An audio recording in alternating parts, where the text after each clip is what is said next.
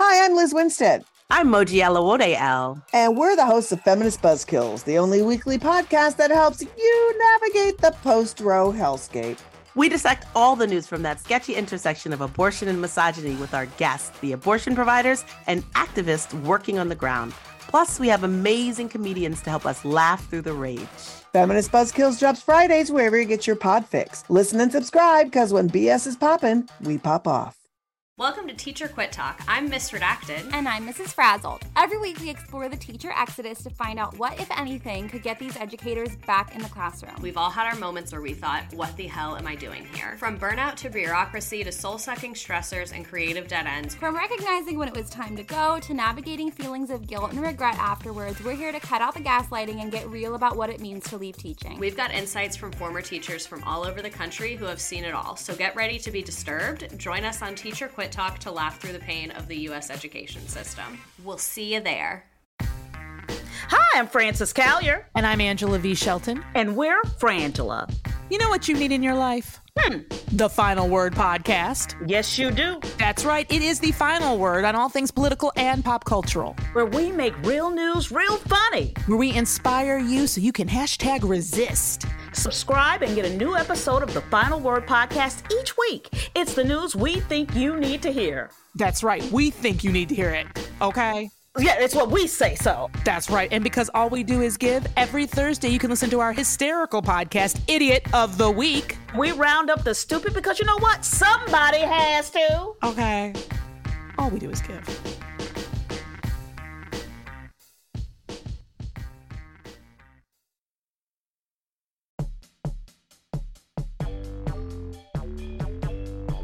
Дамы и господа, добро пожаловать в Привейл.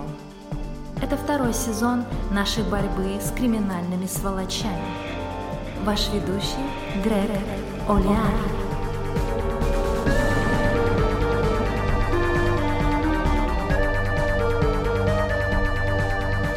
I'm Greg Olear. This is Prevail. Welcome to the program. We've got a great show today from the Mississippi Free Press. The co founder, executive director, and editor Donna Ladd is here this is a really fantastic conversation, I think. She, she's a fascinating person.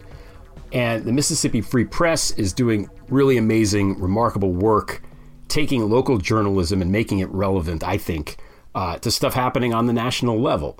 This is, uh, I didn't know anything about the Free Press until I sort of discovered them on Twitter because some of these articles were being shared uh, widely because the reporting is so good. And even though they focus on stuff happening in Mississippi, what they focus on applies elsewhere in the country because that's just the nature of the coverage. The mission of the Free Press is to really, you know, key in on these local places and do what what Donna calls uh, systemic reporting, which looks at systems um, and does deep dives into how things got to be the way they are, and then solutions based journalism, which is how we can fix those things.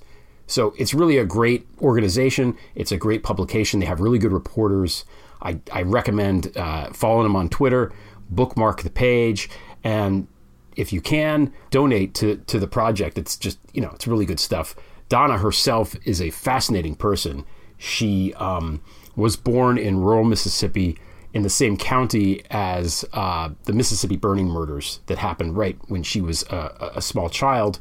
So she's always been very aware of racism and very interested in it and wanting to be an activist, an anti racism activist from a very young age.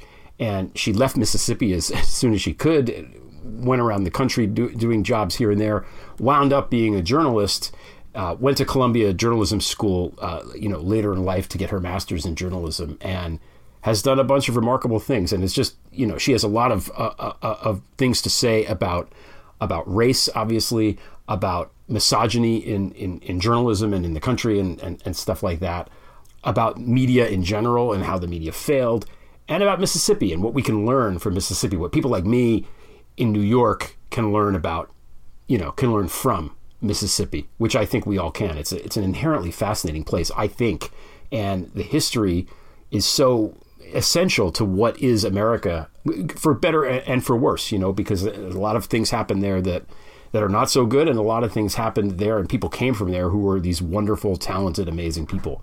So I think I think Mississippi is is super uh, interesting, fascinating, worthy of taking a look at. And you know, Donna was terrific. So I'm going to stop talking now. I want to get right to the interview. We'll be right back with Donna Ladd. Hello, me Rob Munster. Me like free speech. Me own Munster web host company called Epik. Epik spelled with K. Why with K? Because K is for Klansmen. We host them every day. K is for Klansmen. We hope them every day. K is for Klansmen. We host them every day. Oh, Epik like to host a KKK. You know how Monster Web Company track where you go? Cookies.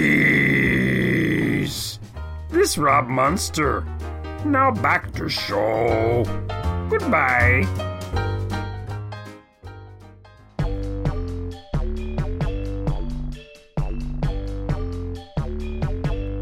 Donna Ladd, welcome to the Prevail podcast. Thank you for having me. So you are the, the the founding editor and the executive director of the Mississippi Free Press, which is something that I found basically on Twitter. Um, you know, I'm I, I I'm on Twitter. Think I don't know how they do their their algorithms or this or that, but for some reason, I was drawn to the the reporting that you guys have been doing, especially lately in the time of of COVID and and stuff like that. And you know, it's it's just really good. Like it, it just it, it was good enough to attract my attention from up here in New York to be like, oh my God, these guys are doing really good work. And also what's going on down there. Um, so first of all, congratulations on that. It's just Thank it- you. you know, Thank from from where I sit, it's a pretty successful uh, you know venture, at least in terms of penetrating the uh, the, the bubble of all the stuff that's out there uh, in the world. I'm gesticulating with my arms, and you can see me, but nobody listening can see me. Um, but I'm doing to do it anyway. Before we start, though, I want to ask. Okay, so the hurricane Ida came through. How are you? How is everybody in your neck of the woods? Are you okay? Obviously, you have power, so that's good. Yeah, yeah. Actually, um, I'm in the capital city, you know, in Jackson, which is uh, central Mississippi. And we didn't know what to expect because, you know, we were also here for Katrina and didn't have f- power for two weeks and Yeah. all sorts of things around that. In Jackson, you know, a couple hours from the coast or almost three hours, I think. And, uh, but this one didn't hit us, uh, it didn't hit us too hard here in the capital city. I mean, it it felt from my house, it just felt like another storm, and we were very fortunate. We were ready, you know, bathtub full of water and all that. But so for us, we're we're fine. That doesn't mean that everybody on the coast is fine, obviously, and um, it, they, um, but but it's also not as bad for people as Katrina and past hurricanes. So it's kind of that mixed bag. Okay, that's that's good here because sometimes it's hard to tell if you're not in it, Mhm. uh, and, and especially sometimes if it's not super catastrophic, the media just forgets about it, and all these people are suffering, and nobody finds out, and it's it's almost worse in a sense. So I was just curious to, yeah, I just wanted to start Yeah. with that. Well, and Um, I should say there are people uh, who who have devastating impacts from flooding, you Yeah. know, along the coast and and in other areas. So I'm not taking away from that at all. No, no, of course, of course. Um, I want to talk to you today about. I want to talk about you because you you've Mm-hmm. had a pretty remarkable career and a pretty remarkable, as I see it, pretty remarkable life, pretty really impactful and uh, you know just cool. uh, Um, what's the word? Exemplary uh, career in life, and it's it's it's really nice to see that. So I want to talk about that. I want to talk about Jackson Free Press, Mississippi Free Press, and how those things came to be, and your Mhm. career there. I want to talk about um, institutionalized racism and the reporting that goes into the systemic, as you call Mhm. it, systemic reporting on those issues, and which is something I know you're a big uh, proponent of, and I know there's a big uh, project, I guess, that you guys are rolling out Mhm. and how you're going to attack that. I want to talk about that. Mhm. Um, I want to talk about just the mainstream media in general and how you see it has, has changed and failed and not failed, and you know, in the last 20 years, but also in the last five years, maybe. Right. And then also I want to talk about Mississippi because I, I I was telling you this before we hit record. I just find Mississippi inherently fascinating, and I don't know why. I don't know if it's because we used to say the word a lot and we played like football on the playground, you know, one Mississippi two, or but I think it's just it's this it's cool. There's something inherently cool about it, and and, and it's this diverse mix of of lots of different stuff going on, and you have these super talented people that come out of Mississippi, and yet you also have things like you know very low rankings in education and and and stuff like that. So it it almost doesn't make sense to me. So I want to I want to try to pick your brain and maybe maybe you can help me make sense of it a little bit. Well, um, I actually appreciate you calling it cool. That's something I don't often hear about Mississippi, but uh, yeah, there's it's a complicated place. Complicated. That's a good that's a good word for it. So, um, start off a little bit. Tell tell us uh, t- tell the listeners a little bit about yourself and, and how you got to be uh, where you are because you have a pretty interesting backstory. Well, I always like to say it's kind of an essay question, but um, um, well, I think the the you know the most important important thing I think uh, where I always start is the fact that I'm from Philadelphia, Mississippi, um, which is Neshoba County, and that is where uh, Chaney, Goodman, and Schwerner were killed when I was three. The three civil rights workers, um, Mississippi burning, as they call it. Right. Um, and they um, they were people I knew, and and at least in one case related to um, were part of that lynch mob. Uh, but what's what I would say is the most relevant about that is that I didn't know about it until I was 14. Yeah. Um, because the, you know, I was kind of that transition generation and everybody shut down about it, you know, um, and nobody would talk about it after all of the media coverage and all, and, and the case, the trial, the federal trial and all that. But in the interim, the bizarre part is that first of all, I come from what I can say were two illiterate parents, although my father could write a little bit and went to the third grade. Uh, but my mother never um, went to school a day in her life until she was 60, but that's the other end of the story. Um, and, you know, and I came along later in life with two older brothers, but I grew up like an only child. So I was like really into, you know, I I read a lot and she really pushed encyclopedias on me and them.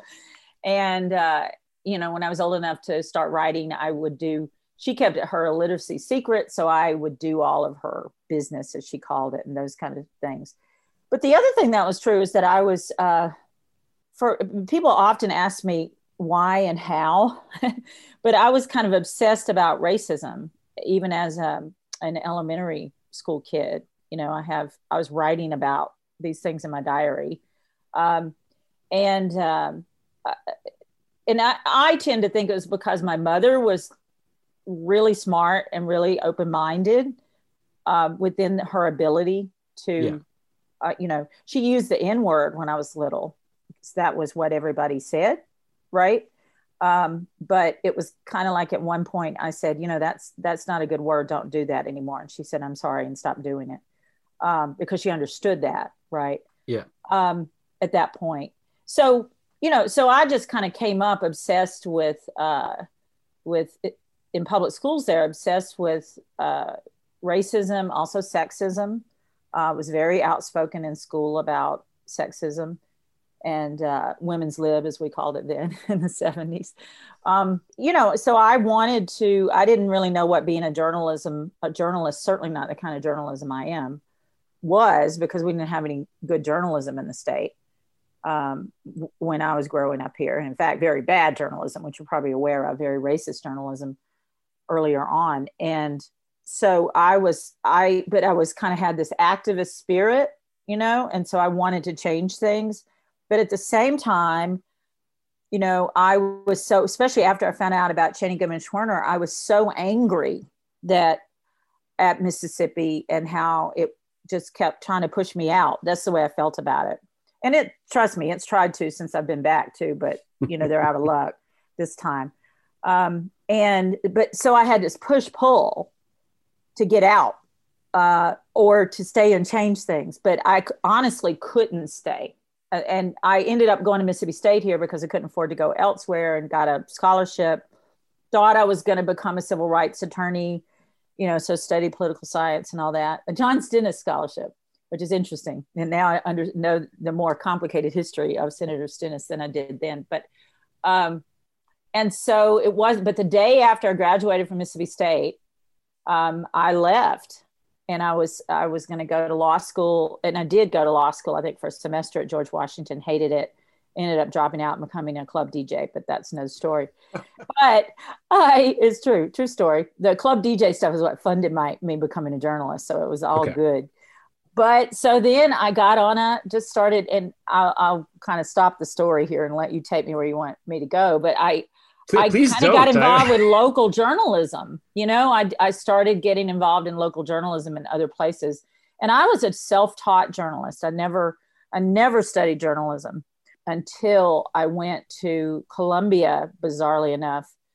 Uh, my mama would have been proud. Um, when I was 40 in, in a mid-career master's and, uh, which is funny to me, but, and then ended up coming back to Mississippi, but I just skipped a bunch of stuff, but it was, that's the kind of path it was. What I always tell people is that it was backward. You know, I, it, I didn't, I didn't set out. I didn't know what kind of journalism. I- You know, I thought of journalism as just he said, she said crap. You Right. know, the kind of stuff I was growing up around, and that we still have too much of in some cases. But um, I didn't really understand the. I like to write, and that, you know that that journalism could be well written. It wasn't like we were getting the best journalism in the in Mississippi. Or at least Yeah. I wasn't. You know, so uh, you know, so it was just kind of self-made along the way and following my instincts, I guess. I think it's interesting that that that it worked out for you that way because my my sense of journalism is almost better to have a broader base of operations and understanding of things and then do it Mhm. rather than if you're just doing that you don't have something else to draw from so i see Mhm. i'm not surprised that that you know someone who um first of all who writes as well as you do has done other things uh you you talked about the story with your with your parents. There's a, it's a there's a beautiful piece that you wrote in the guardian about about your mother which is i read it before uh this uh this interview this morning and you know it, it made me teary as i said and i encourage everybody to you know to go check that out. But um, to come from that background you're also in a position where you do have to kind of figure it all out on on, your own. It's not like you come from a family of journalists where they say okay now you go Uh-uh. to you go to columbia j school and from there you go work at ap or whatever. Um, you know it's it's a non-traditional thing. I actually I, I used to be a recruiter at associated press just sort of randomly so you know the way that that we looked for certain people but i it was always better in my mind to get people from different backgrounds and that had different life experiences that they could you know uh, pull into the thing so wait when you were the club dj were you still in washington or were you somewhere else this is important. I was in Washington. I, I started uh, it right downtown there. It was uh, at uh, M for you know what what they at least used to call the pubic triangle, but down at, where Deja Vu and those. I wasn't a Deja Vu. I was at a place around the corner, and then there was a place called. Uh, Actually, Deja Vu was a big club then, and I ended up there. It was when we were all playing that the trendiest thing where it was like big chill music eh, because of that era, you know. Yeah, and yeah. for young people, you know, at meat markets, they're like dancing to Mota- Motown. And so I got to know a lot of music, and it was just natural for me because, you know, I hadn't heard a, a lot of black music growing up, quote unquote, black music. And it was during that time that I just kind of embraced all sorts of music, and I like to dance. So I was just kind of, it, I was kind of a natural at it. I love doing it, and it's what one thing I always say about DJing is that it, um, that's when I learned not to be shy on a microphone because I had to learn that because a lot of it was about talking. And as a woman uh, club DJ, then I was actually really unusual. So people like that. And people would call me the dancing DJ because I'd be dancing, in the DJ booth and stuff. But it really was, I say, I, I talk about that as a, uh, especially to young people, because it gets their attention, A. But second, it as it was a, um, it's part of my career it was to figure out uh, for two reasons. One, eh, to get past that shyness, you know, of just kind of talking on a microphone, then get on my feet, right? The second was that uh, most of the uh, club owners I worked for were intensely racist. And this was during the um, early 80s.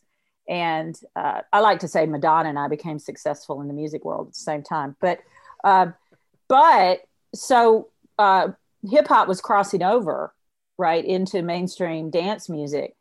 And so, of course, you get this mix of people who, uh, and, and white people wanting, you know, wanting um, more hip hop music mixed in.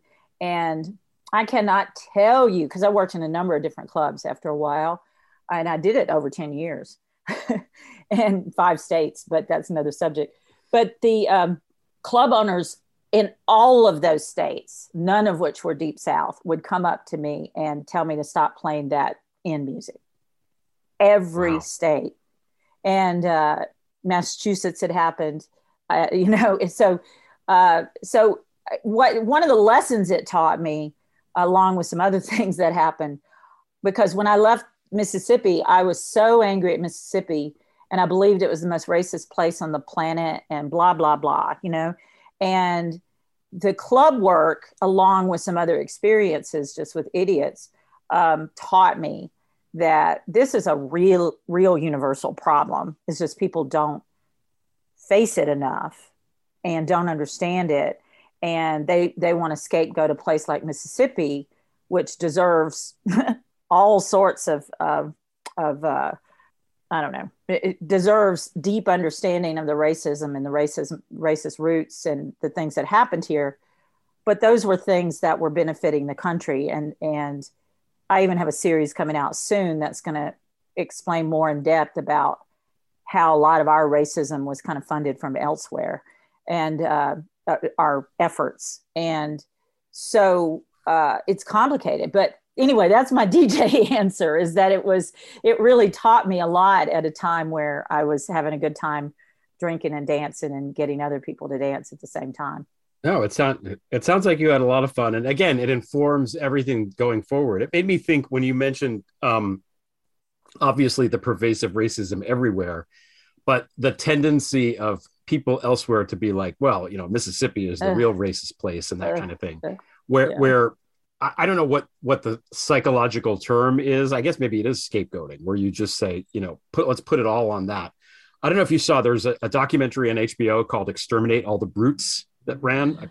You know, um, I haven't seen it. I know about it. It's um. It's it's don't don't watch it if you're in a depressed mood. I would say, but it's very very interesting and and, and well done. And one Is of the, the race science. It's it's about that, but it's about it's there's a lot of Nazi stuff in there, and what yeah, he's yeah. saying is that um, what we the, the the story we like to tell ourselves in Europe and especially in the United States is that the Nazis were you know they did this terrible thing, they tried to kill all the people and take their land.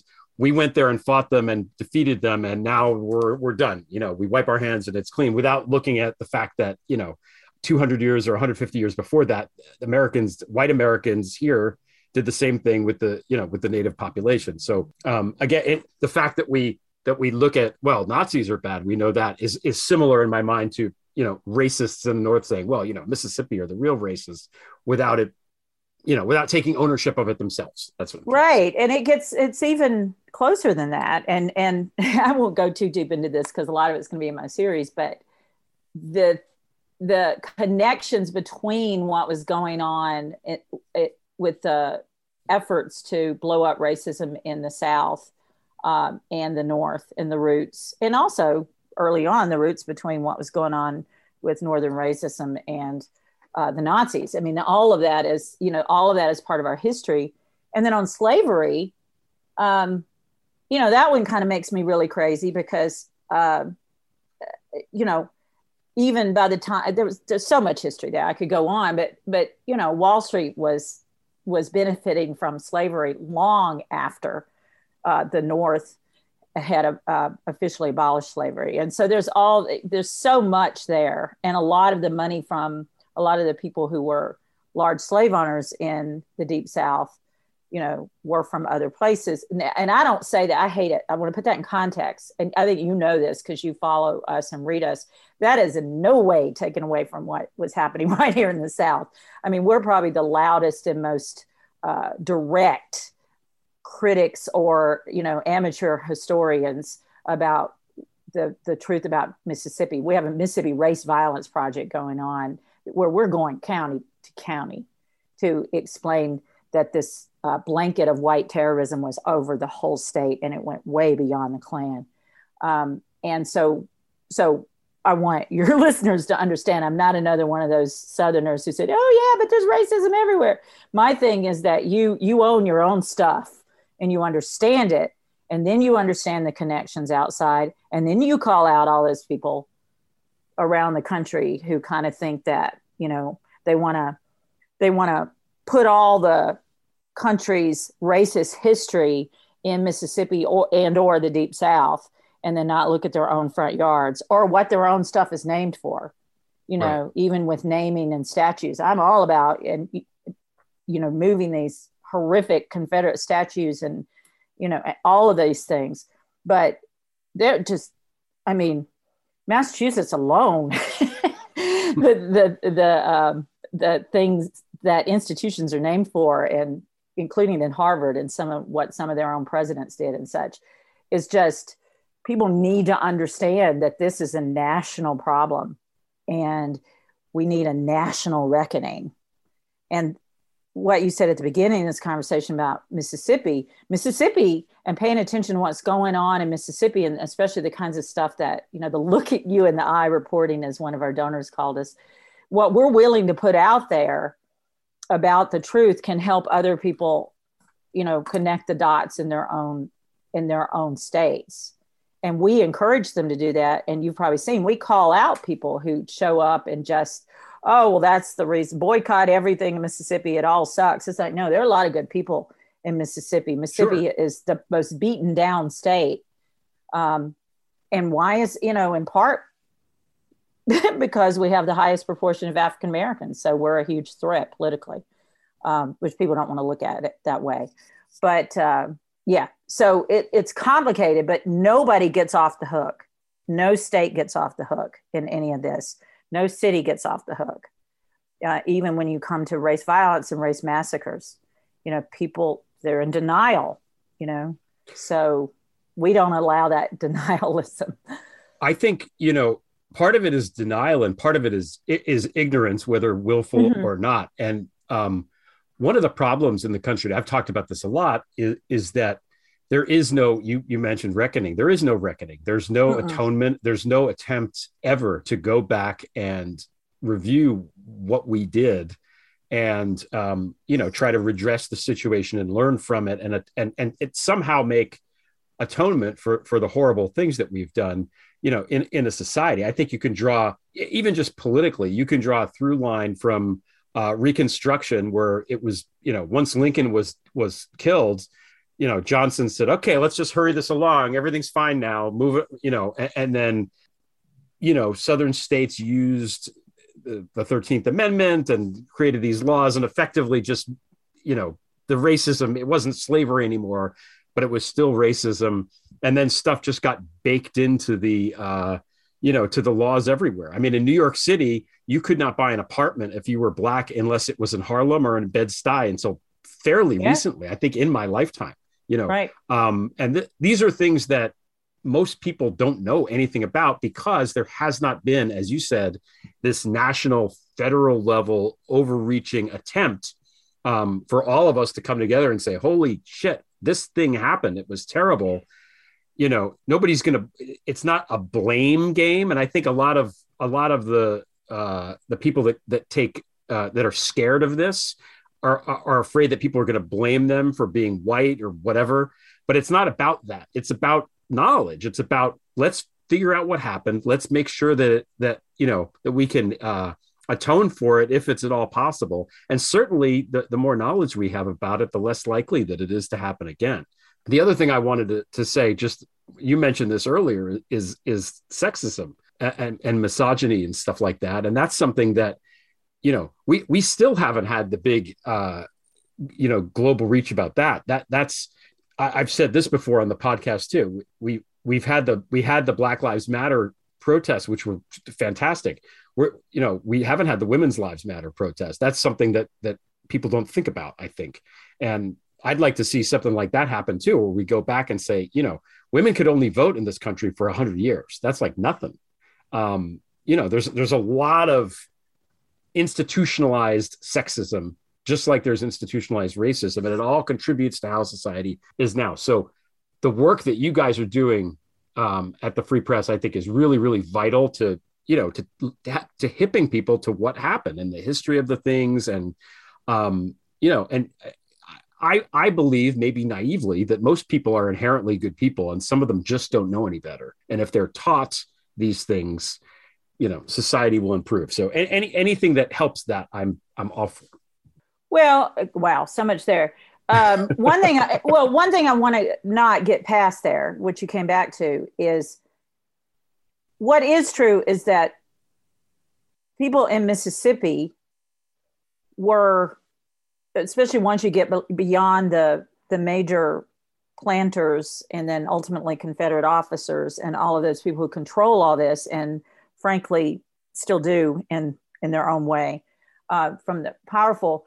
I mean, we were American. I mean, it's it's these you know my people, some of whom own slaves, not huge slave owners, but this surprised me you know, because right. I was one of those Mississippians who we were too poor to own slaves. Yeah, later, but um, you know, uh, uh, people followed that path, and you know, and so, and it was the path of riches, and and you know, it was the American dream at that point for my family to go south and try to work their way up to owning people. And there were a lot of people so they had free labor. And so there was a lot there were a lot of people who did that. So my point is this was a human thing and what has ended up happening in the South um, and other places is that people don't know the history. I mean, I can't tell you how many people I talked to who don't know that there were these horrific race massacres in places like Omaha or you know that one you you know if you've read Caste there's a lot of uh, detail in there so so i guess what i'm saying is that people you're right that people are ignorant about our history because it's not taught. And I do think, uh, or it's not, the powerful don't want us to teach it. Right. And that's right. the same with misogyny because it changes the dynamic. I mean, it's what we're seeing with this, all the freak out over 1619 project. Um, it's what we're, you know, and then this 1776, we got to be proud of everything. No, we don't actually. Yeah. What we can be proud of is that if we continue, continue building a truly free for all um, democracy. Uh, that you know that's what we can be proud of, and as you say, that is about women too. I mean, so, look, the suffrage movement, it was great, but it was racist. I oh, mean, yeah. you know, they pushed Ida B. Wells She they they didn't even want her at the front of the parade in New York, and then she put herself up there anyway, which I love. Um, that's the kind of spirit that I appreciate. Um, and she pushed herself to the front but you know that's that's just that was true everywhere. I mean here in mississippi you know there were some former confederate generals uh, including the he was a lieutenant general but the man that you know my alma mater mississippi state honors who he was for women's suffrage. And you talk about reconstruction because they wanted more white people voting. And so there were people who wanted it for that reason. And so there were it's all complicated, right? And then those systems, those misogyny and sexism systems, you know, they've permeated media forever. Sure. I mean, I'm throughout my career, so many stories, and we have not fully faced it. We are going through an attempt at reckoning now, you know, and putting, you know, having more women in leadership roles. But one of the dirty little secrets that most women don't know until they take a leadership role is there's there's a whole new level of sexism waiting there. And this isn't from the right. This is from every, across the board. Yeah. And it's from women. And so you kind of get into this place where women are expected to be these nurturers no matter what you do. And you know there's studies that say you're damned if you do and damned if you don't. You know they don't respect you. If you do you become the nurturer. But if you don't they hate you. And so it's these things that we that keep women down or they push them out of journalism. I mean, part of the reason that I do my own thing is the sexism that I horrible sexism that I I ran into in various ways and still do in journalistic circles and and uh, from bosses or from colleagues, um, especially if you if you're willing to speak up. I mean, people just they're going they're going to try to punish the woman. That's just true. It doesn't matter if it's true or false. You know, so you have to have such a tough skin. And in a state like Mississippi, where there's so much misogyny still in the DNA, mm-hmm. hadn't worked out yet. Um, you know, it's just it's it. You're right on that. I mean, it's it, it, it, we've got to face it, and part of the reason that we are a women founded and run. Our board of directors has nine people, eight of them are women, and we are unapologetic about that. Um, and we do things differently. Now, we're not a women's publication. We're not like the 19th, you know, which is great. Um, they, we started at the same time as pandemic started. Uh, they're national. We're technically local, although we have a lot of national um, visibility and readers. Yeah. Uh, but we are not. We do not. We are not for women. We are for everybody, and and we believe. Not criticizing that. I think that's great, but, but that what they're doing. We believe that women run media will be very good for everybody. You know, and our Kimberly and I, you know, we work together. She's black, I'm white. We run this in a very inclusive way. We don't have to wring our hands every six months because we didn't interview enough people that weren't white men because we just don't do it that way. Yeah. Right. It's not our, it's not one of those things that we have to worry about. And then we have white male reporters as well as, uh, you know, we have a black woman reporter. We actually have a black man reporter coming in. But my point is, that's fine. We we want good male reporters. You know, Ashton Pittman Yeah, he's great. He's a white male reporter. You know, he's also a married gay man in Mississippi, and but he comes from a he comes from an uh, evangelical background and went to a Seg Academy for a while, so he understands Mississippi and and lives in South Mississippi. You know, so what I'm saying is that that's the kind of changes that I want to see is is really at the heart of things. It's not a it's not it's not window dressing right? It's different kinds of decision making. We don't do horse race political coverage because we're not this like into this testosterone soaked, as I would call it, uh, obsession with party. Yeah. You know, I know too much about history and what's gone on with Republicans and Democrats for 200 years, you know, ever since the what Democrat Republican Party. I, I mean, you know, it's like it changes. So we're focused on people. And I think that and and their issues. And i think that that's women not all women but i think women leaders can help ensure that we keep that focus um, on on what matters to everyday lives. Part of the reason we did such great covid reporting especially this this the, you know in this fourth wave with the schools mm-hmm. is because we bothered to really focus on what's going on with women and children and we don't let up on that. And i think we are leading and i think some other people have kind of followed in the state after we started doing that but they weren't paying attention to those things as much as we were. We made it a really big deal that a little black girl in um, in uh, smith county died you know from covid because that really mattered. So I think you know what you're saying is super important because it is the the way that things are covered and what what is covered what they choose to cover and what they don't choose to cover is just you know it's limited by the people in the room at the meeting at the news meeting and what they think is important. So like um i remember there was a story when i worked at at ap where um this was a story circulating. Kurt cobain died uh, which was a big deal to anybody at that time under the Yeah. age of like 25 and the Seattle news editor called the general desk and said, Kurt Cobain died. You got to run this on the A wire. And whoever was working the general desk was some old fuddy duddy who had no idea who Kurt Cobain was. And the Seattle person had to scream and yell for a while to get him to put it on the A wire. So that's a stupid example, but it's the same thing. Like we're all limited by our own experiences. So the more diverse experiences you can have in a room, you know, uh, certainly a newsroom, the better, I think, because you know who knows what's it.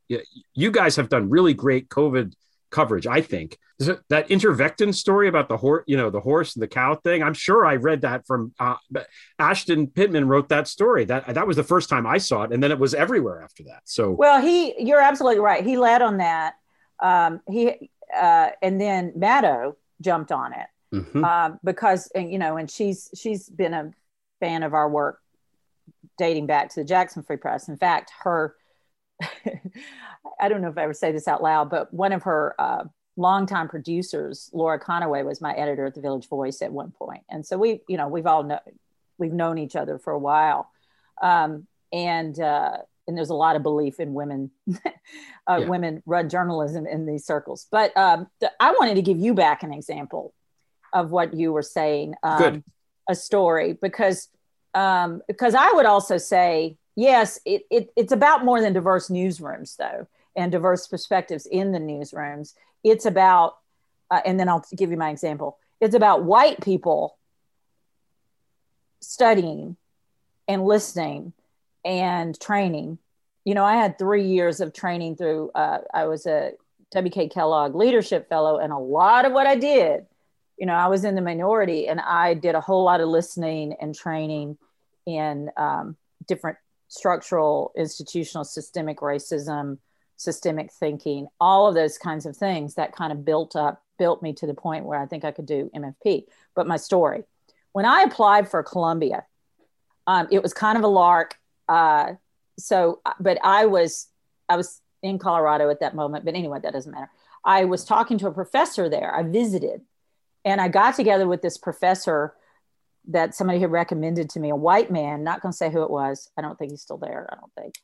Um, and we were having a conversation. Oh, I know what it was. I had applied already, and at the time, and I don't know if they still do this. They did a a, a uh, uh, current events test. Okay. And it was actually, I think it was maybe it was fill in the blank. It must have been fill in the blank, but it was so they're trying to make sure that you know what's going on in the world. Okay, that's fine. Whatever. It was 30 questions about newsmakers. One question, the answer was a woman, and it was Toni Morrison. So it kind of hit a couple mm, bases. Yeah. That's fine. So when I met with this professor, we were talking about Columbia and such, and I told him that. I said, you know, you know, here I am a 40 year old woman just saying what I think, right? And almost 40. And I told him about that and I said, how is it that in 30 questions about newsmakers, that it's mostly about white men and there was one woman as the answer. And his his answer to me was um, because they there weren't many women making news last year. and I kind of just sat there and looked at him. Because if you can't see the logical circle that illogical circle that you got yourself caught in here, you know, the horse around the track here, then I'm not sure how I can help you. So that was that.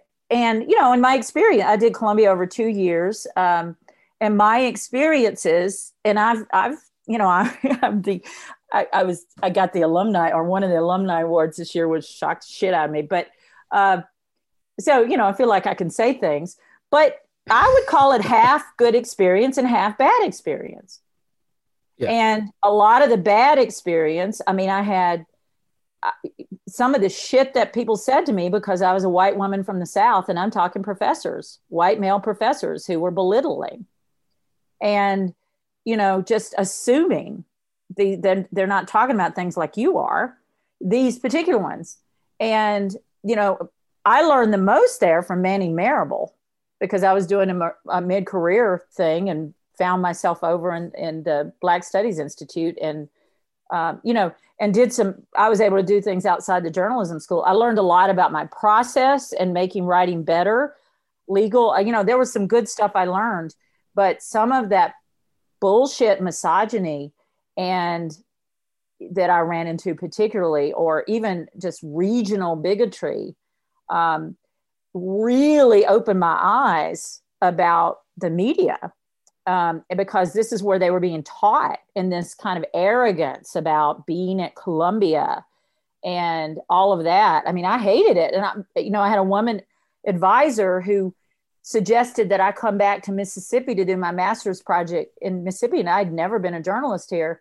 And that and the fact that I went to therapy to deal with some of the bullshit misogyny at Columbia. Uh, in in therapy, we talked about Mississippi a lot, and that's what sent me home to Mississippi, Oh, which I'm actually Okay. very grateful. No, I I'm more open about that now. I didn't used to talk about it as much, but I'm very grateful that all it ultimately I'm I'm you know I'm I'm just Buddhist enough to say okay, all of it was part of the plan, but um, or part of the you know the the the path. Um, but it, it was it those parts were awful i mean because real because it was another it was like that dj thing Yeah. where i'm uh, i'm in the north i'm thinking all that bullshit racism and sexism is behind me and my eyes were like eyes wide open right? And then i'm at columbia and learning those and seeing those things happen in front of me. And and at the time there were very few black students there and i was questioning some of that you know and it well they can't afford it. Well i get it but you know let's figure it out. Um, and uh, now i had an amazing friend there LynNell Hancock you know who really helped me get through a lot of this. But so what is true is that i learned from every one of those experiences because i do choose to learn from negative experiences. That's part of my ethos. But um, you know so that's what i would say to people. And and if you went if you're somebody who studied or became a journalist through this this this old school i mean i don't even like national versus local journalism labels Yeah. anymore because it's like what does that even mean you know in the past it's meant national journalists and so they can get away with anything they want and they can use your stories and not give you credit i mean that's Yeah. what we local journalists think of but you know what i would say to anybody working in media that if you if you're in it for anything more than the money and the prestige um, figure this stuff out you know seek out training visit other places study the history because you know you, people do need to be part of the solution. And you know i'm self-taught in all of the history all of the things because i'm that's what i care about. I want to understand why things are the way they are. We can't change the systems if we don't understand why the systems exist. You know, that's a good point.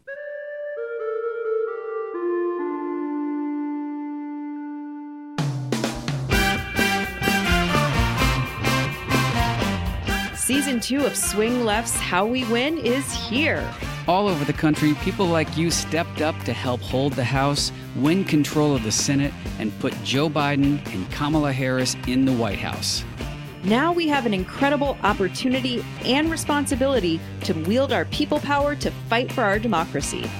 Trump may be gone, but the GOP is still clearly the party of Trumpism. We must stay engaged to make sure we hold on to power and expand our majorities. But how do we do that in the face of historic attacks on voting rights, conspiracy theories that defile the truth, and systemic racism at the roots of our institutions? Season 1 brought you answers and tools to make a difference from guests such as Speaker Nancy Pelosi, DeRay McKesson, actor Billy Eichner, Stacey Abrams, Michael Moore, Catherine Hahn, Karen Bass, and many more. For season two, we're going even deeper into the issues that matter the most. And of course, what you can do about it. We don't agonize, we organize. And we've got a lot of work to do. Subscribe right now on Apple and everywhere you get your pods for insight, action, and your reasons for hope. I'm Steve Pearson. And I'm Mariah Craven. And, this, is season two of How We Win.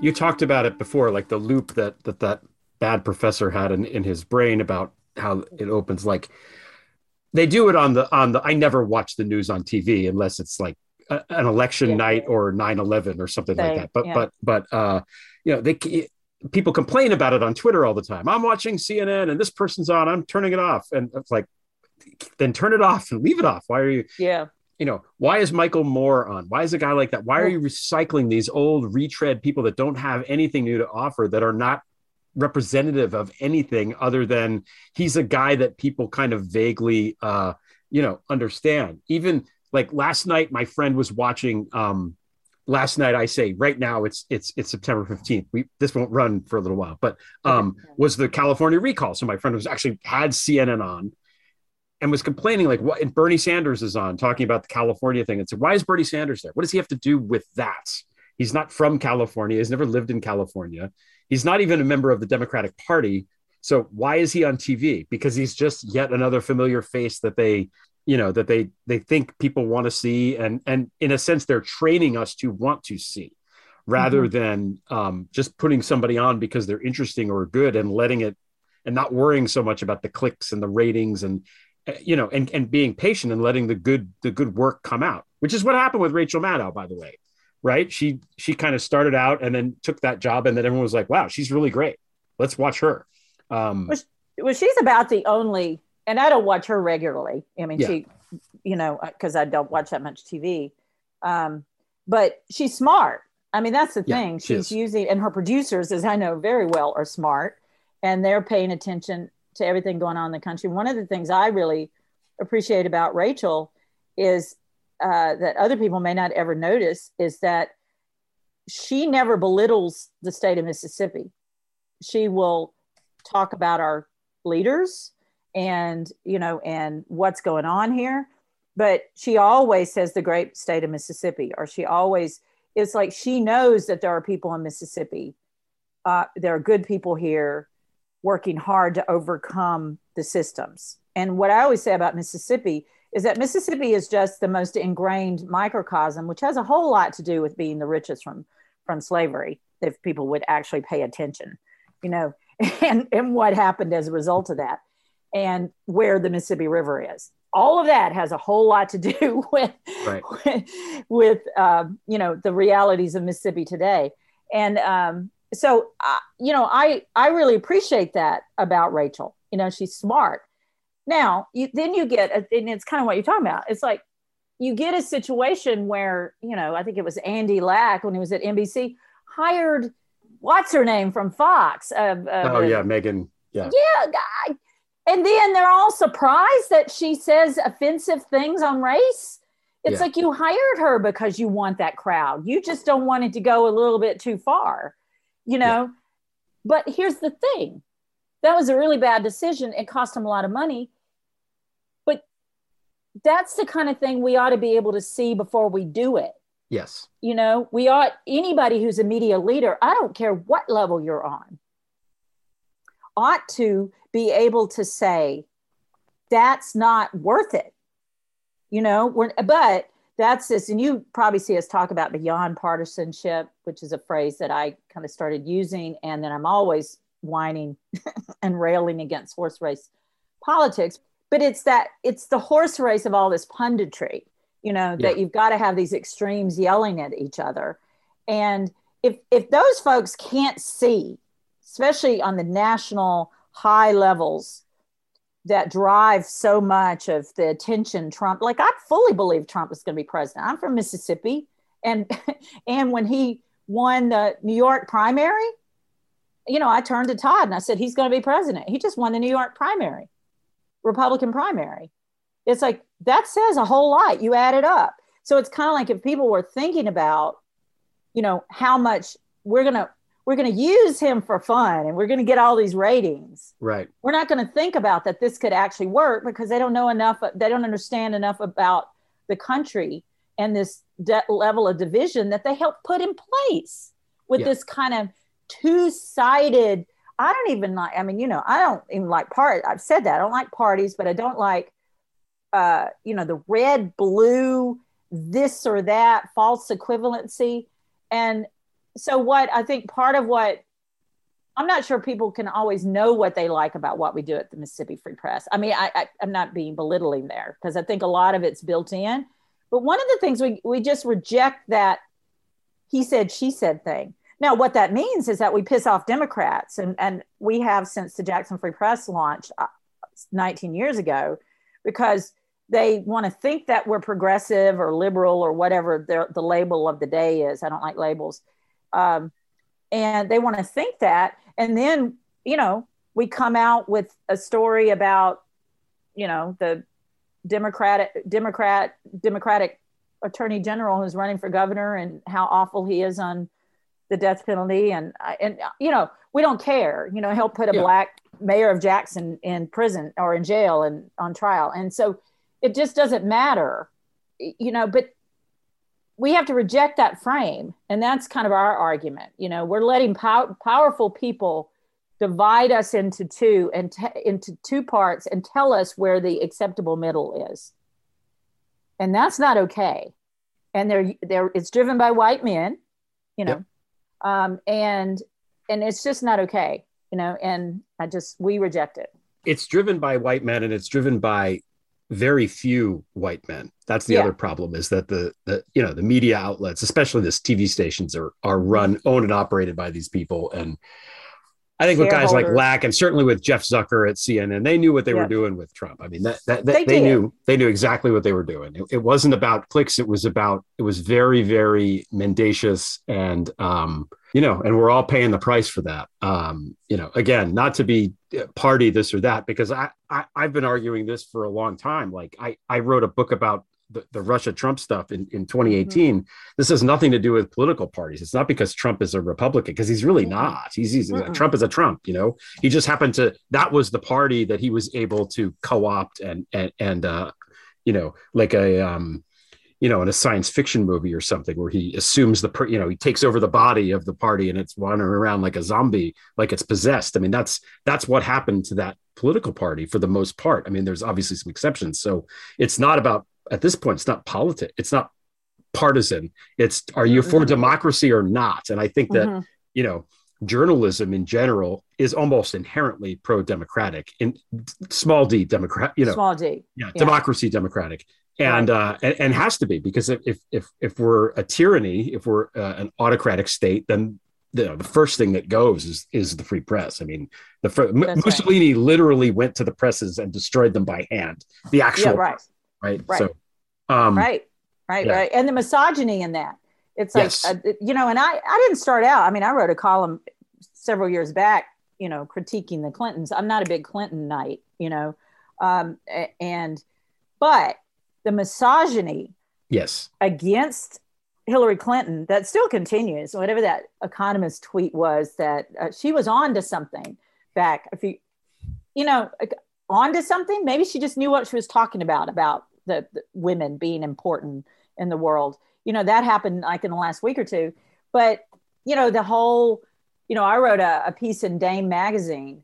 Um, oh i love that about about uh, did you see that piece and it was didn't. kind of focused on it, it- take a look at it it was focused on uh, you know ronan's book and kind of andy lack uh, you know because andy lack also has a presence in mississippi so that's an interest for us but um but the uh but this talk that he gave after the election at Ole Miss or the University of Mississippi, as I prefer to call it, um, with I think Jon Meacham to you know an audience of mostly white people, basically saying that they they did nothing wrong in the media with Trump, and that it was all about Clint, Hillary Clinton's being unlikable across the country. oh god Have we learned nothing?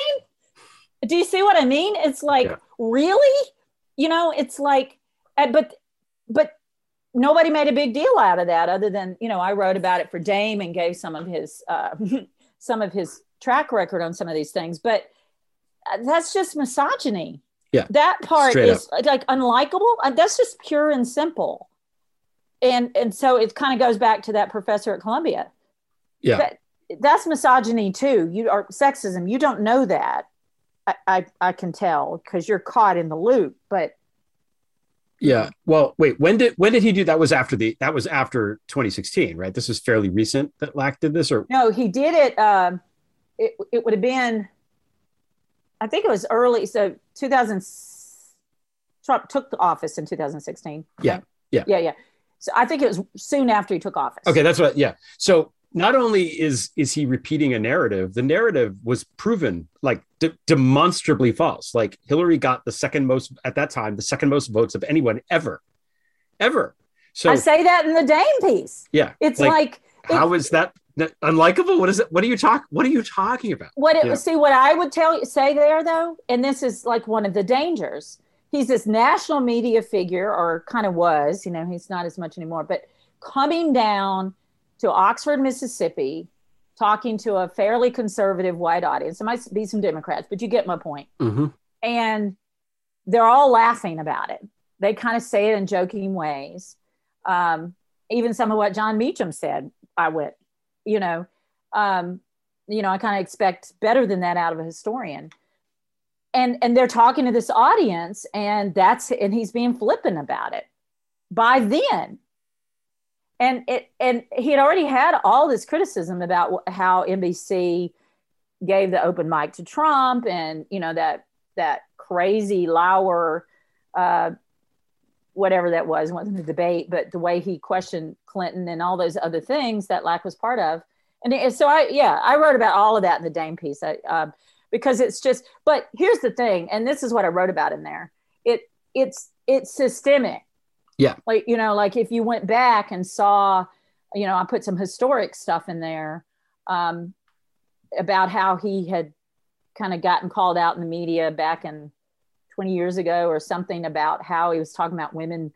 They didn't have executive uh, women executive producers because they didn't want to work that hard and that kind of language and so you get those and it, you know it's ultimately what ronan farrow was doing too was showing the systemic problems you know and how mm-hmm. it's handed down. And so that's what my piece and dame was about. But but but you said it earlier we don't think enough about systemic sexism. Yeah. You know we don't think enough about systemic racism but at least we're starting to have that conversation. But we have to be willing to go backward and look at so when we talk about systemic reporting that's what we're talking about is going back into the past and looking at the at the trends or looking at the the the steps forward and how this led to this led to this. Right. and so you know and and at some point if people understand that well enough they know that it's not just a bad apple they're dealing with.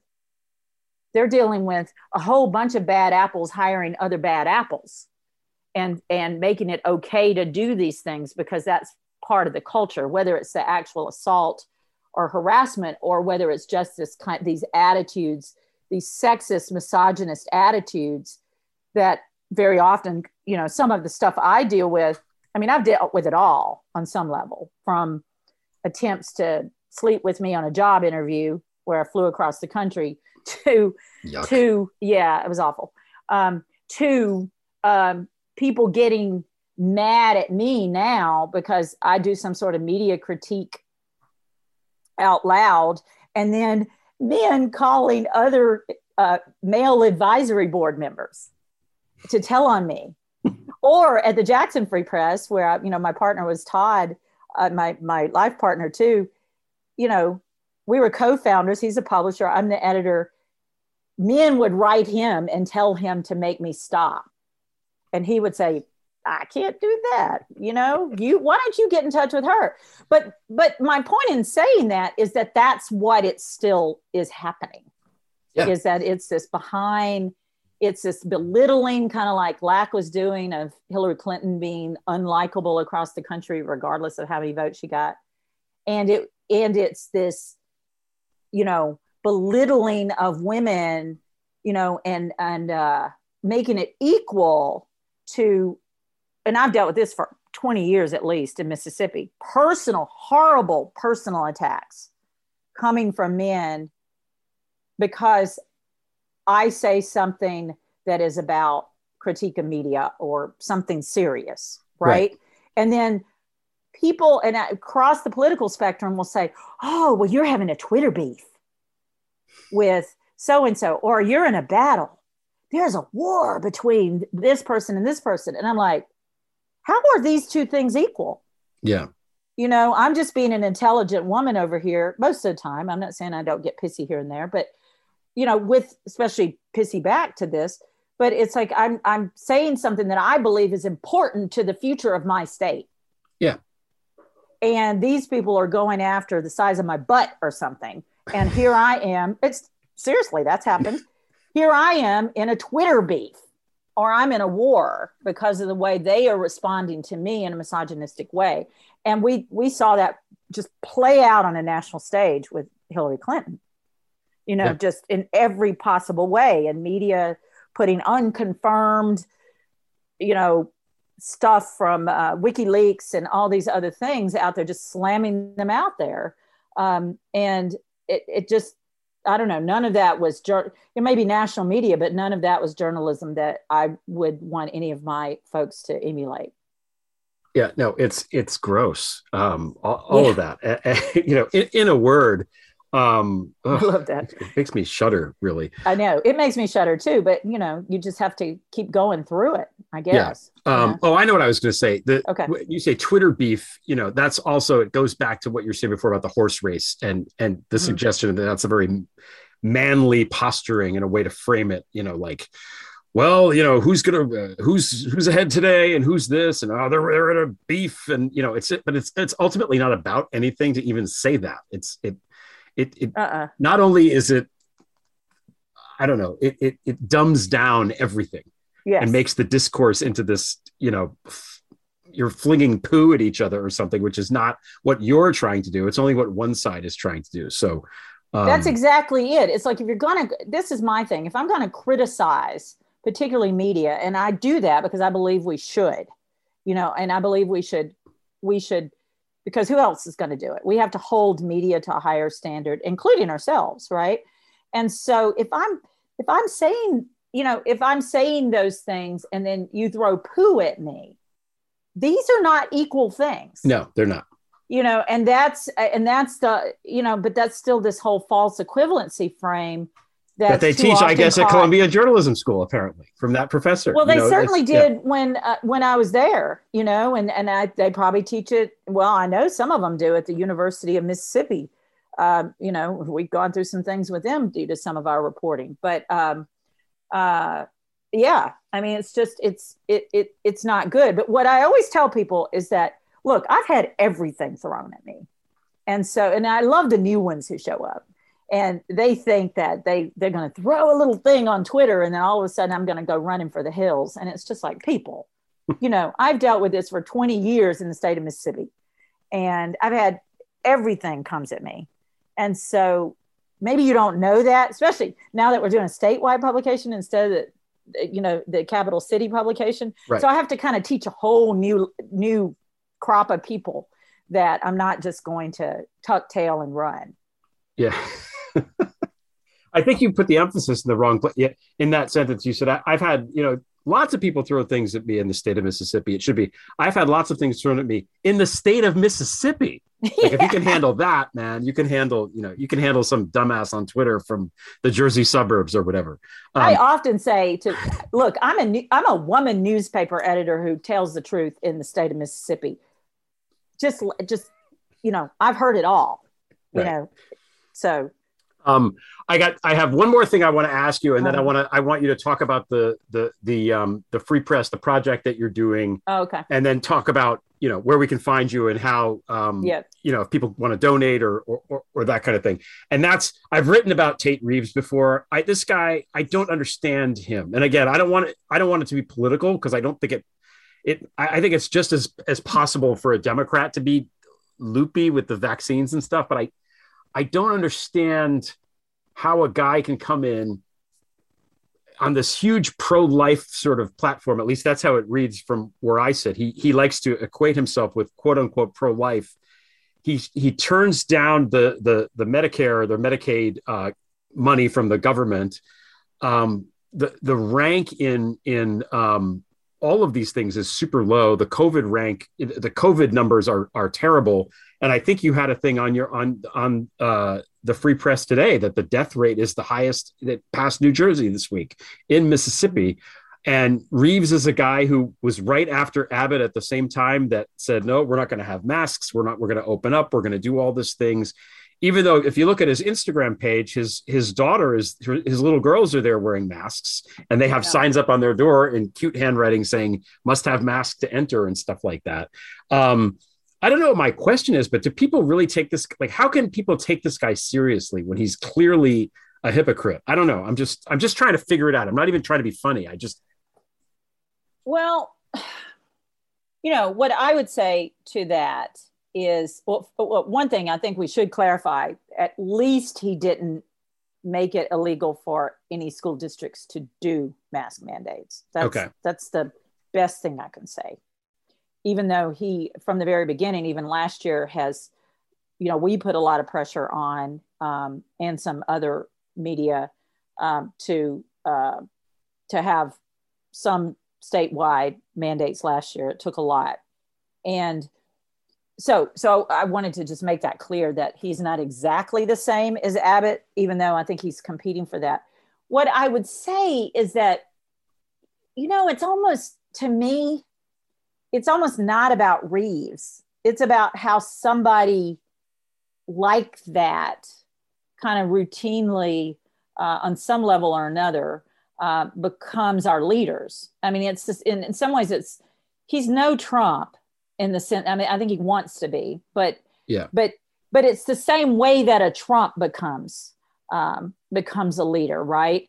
Uh, it, the real answer is in is in history. It's in you know what the republican party and i don't say this partisan wise this history what uh, the republican party decided to become af- uh, by and after the civil rights movement which was to go after white conservative racist voters yeah. now they don't none of them think they're racist but you know the, the things they they're fine being in a party with you know 90 point 90 9.9% whatever you know white people.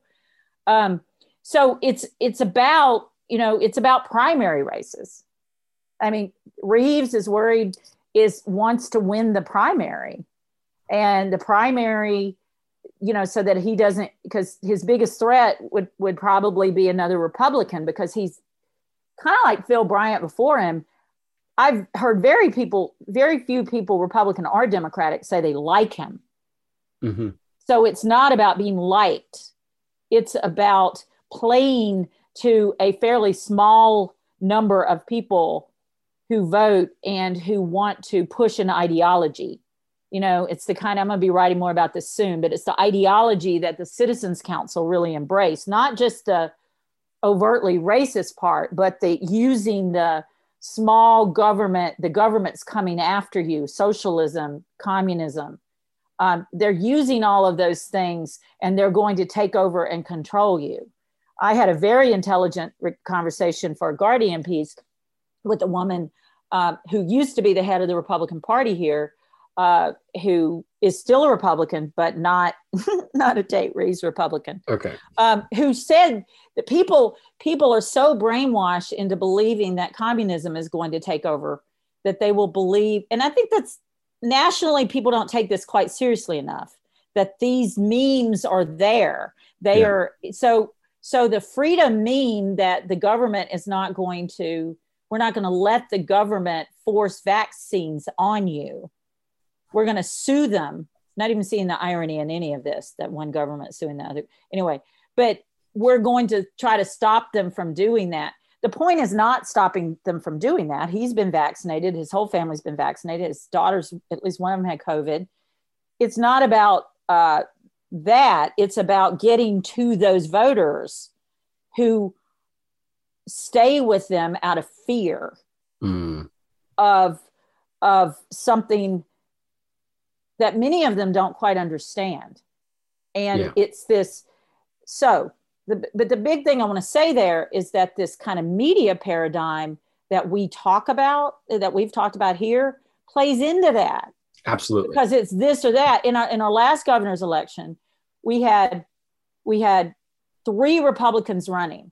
One of them was the was a republican who was the more moderate republican son of a former republican governor who had more gravitas than reeves would ever think about having clearly more at least outwardly intelligent um, all these other things supported Medicaid reform, as he called it, which would be an expansion. So did the crazy right wing one, Robert Foster, who's you know, uh, you know, and but the media never they they they never framed it in such a way where they focused on the issues. I say the media other than us. I mean, and Yeah. I, at the time I just had Jackson Free Press. Um, they they never covered that right. In fact, the day after a Republican debate where it, it was I, those three men, I think, were in the Republic, but I know the two main ones that I'm talking about. One of the statewide headlines was that the debate was all about who was more conservative. And that was the frame was who was more conservative. So this is what I'm interested in in these because we're going to keep getting ridiculous people elected in the state of Mississippi, whatever party they are, until we figure out some of these things. And Right. I and you know, and I'm in the media, so that's what I believe in working with because that's what I know something about. We we can't we can't just follow these strategists around, you know, and and Democrats here, you know, they always they run to be who's to get part of that cr- crazy little white conservative group, you know. So there are no options, Right. and so either people leave, or they don't vote, or the ones who do vote are frustrated because, and then the, there are just no options. I mean, I'm I liked Bill Waller, the moderate Republican. I thought he would be at least as good a governor as Jim Hood, who was the Democrat. And I can't tell you because of Jim Hood's record on criminal justice and death penalty. I mean, keeping a woman in prison that our reporting finally got out supported the death penalty. Um, I can't tell you who I'd have voted for Yeah. in the general election. I mean, I suspect, and I've I've been known to vote occasionally for a Republican in the state, um, who, and that's saying something in the state, but you know, Right, right, sure. you know, and so um, I might have voted for Bill Waller, and and so just the fact that he never had a chance because of the way the media frames it, and because and because of the way the the and that allows the Republican Party in the state to just people should know better to just go off a deep end in the way that they run these campaigns. And then the horse race you know of it is what is what's covered. I mean in a way that's exactly what happened with trump. Yeah, you know absolutely. with with misogyny thrown in to help. Mhm. but i don't know if he'd have succeeded if she'd have been a man probably wouldn't have. But uh yeah so that's what i would say. I mean i could go on and on about the no, that's a, that's interesting, and that's that moves around from place to place, but it, it does give us give us uh, a place to land because we are running out of time, and I want to get Mhm. to um, talk a little bit about this this project that you're doing going into the, the systemic reporting in Mississippi, and then um, you know let people know how they can support uh, the Mississippi Free Press because I think you know, I'm like I happy to do that. Yeah yeah. Well the work you're doing is really valuable I think as, Yeah, as I yeah, think I yeah, made clear. Yeah. Well, so what, what we had to figure out, and we have these really cool maps that you've seen, but what we had to figure out is if we were going to be a statewide nonprofit, which was a dream of mine for the for a long time. And by the way, we have the very same name as a, a wonderful civil rights era newspaper that was done by a multiracial group, and Medgar Evers was one of them. And his daughter's on our advisory board. Oh, wow. And gave her Okay. gave her blessing before I used the name. Um, if we were going to cover the whole state, that's hard. We have 82 counties we don't have the resources to be in every city council meeting and every you know county supervisors meeting all of that and so one as i was thinking over the years about how if we ever got to fulfill my dream of having a statewide publication how we would do that and it was really these this training and things that i, t- I told you about particularly in, in uh, systemic racism structural racism systemic thinking that kind of got me to this point. So we call it systemic reporting. And what we mean by that, ultimately, systemic, rep- I'm also a solutions journalism fan, but I, I don't think that the most effective solutions journalism is going and spending your time finding solutions that might work for what I like to think of as symptoms. And so what I what I mean by that is I think we have to dig all the way into the roots in public education, in criminal justice systems, uh, or violence, I, violence reduction. Ed, uh, I said education, healthcare, to kind of understand why the inequities are there. Because I'm enough of a Mississippian have dealt with enough of them over the years to know that if people don't have the knowledge about how you know like a project we're working on now noxubee county um, how the klan and other white supremacist groups that most people don't even know existed here because they don't know their own history um, shut down all black schools in that area. Because the klan focused on black schools was one of their things. Mm. so so that black people and i bet you a lot of people don't know that so that black people don't get didn't get any kind of education.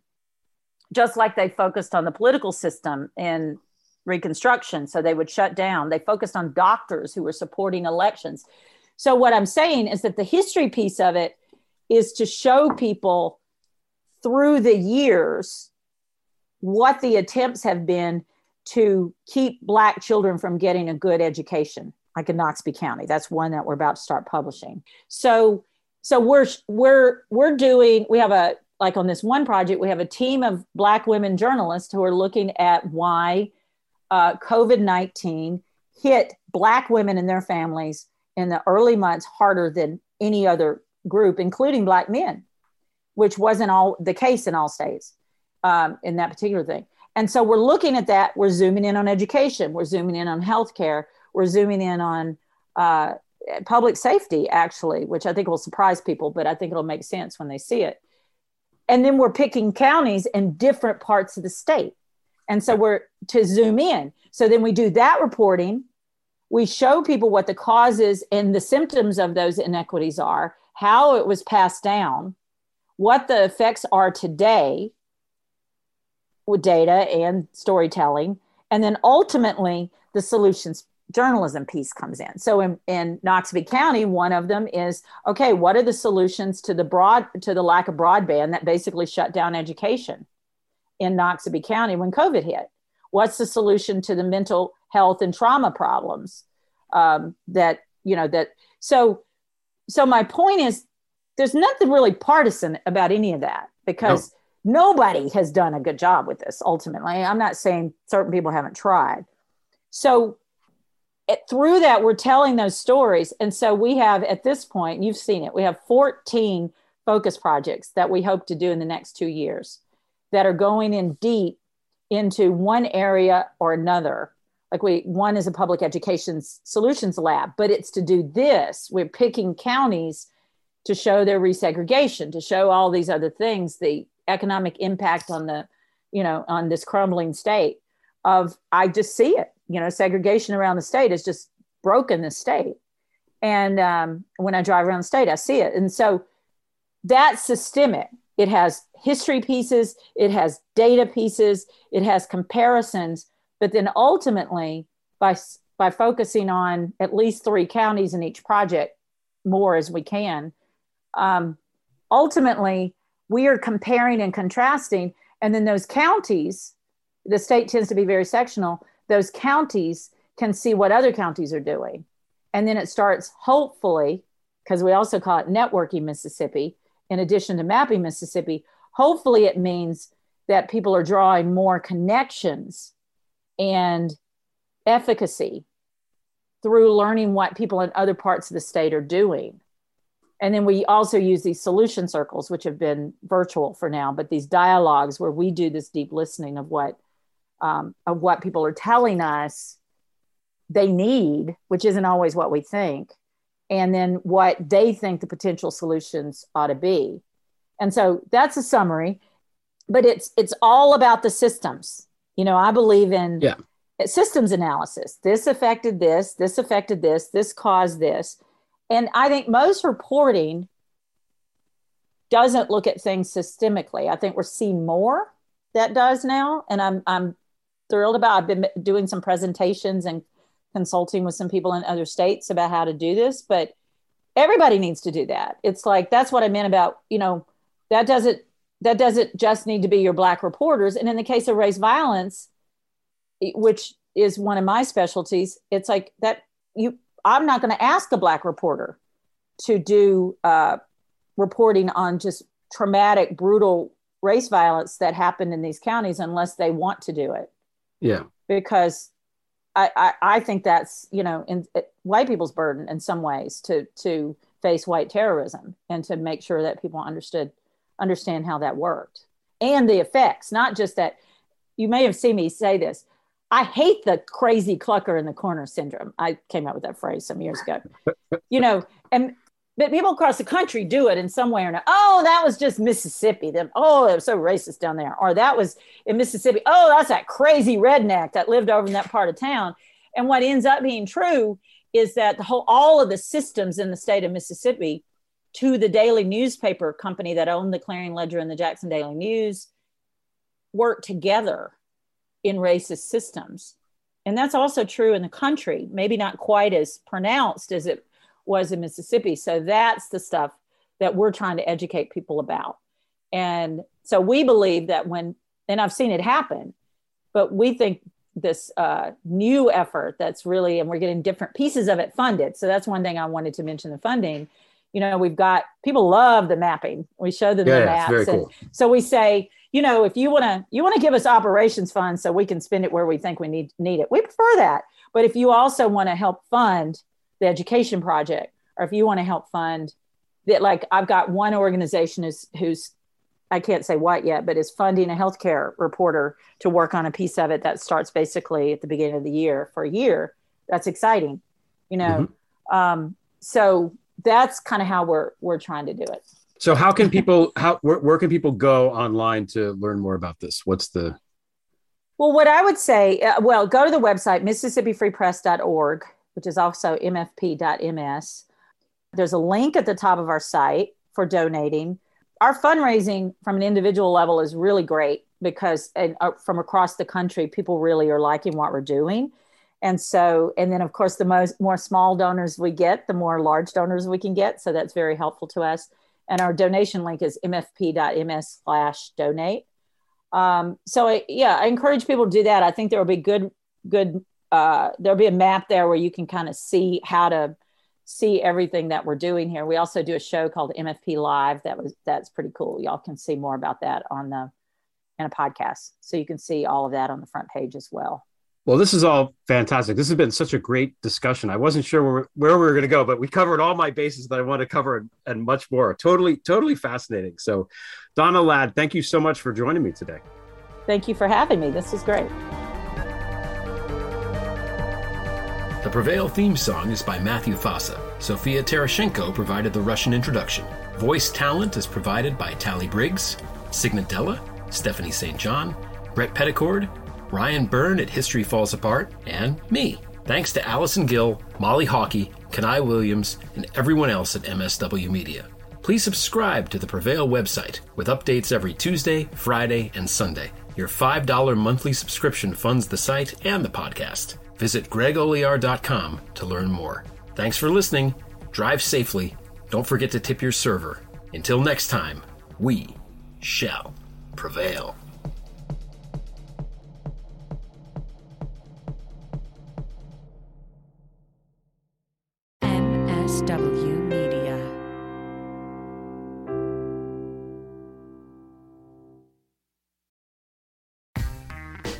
I'm Frances Callier. And I'm Angela V. Shelton. And we're Frangela. You know what you need in your life? Hmm. The Final Word Podcast. Yes, you do. That's right. It is the final word on all things political and pop cultural. Where we make real news real funny. Where we inspire you so you can hashtag resist. Subscribe and get a new episode of the Final Word podcast each week. It's the news we think you need to hear. That's right. We think you need to hear it. Okay? Yeah, it's what we say so. That's right. And because all we do is give, every Thursday you can listen to our hysterical podcast, Idiot of the Week. We round up the stupid because you know what? Somebody has to. Okay. All we do is give.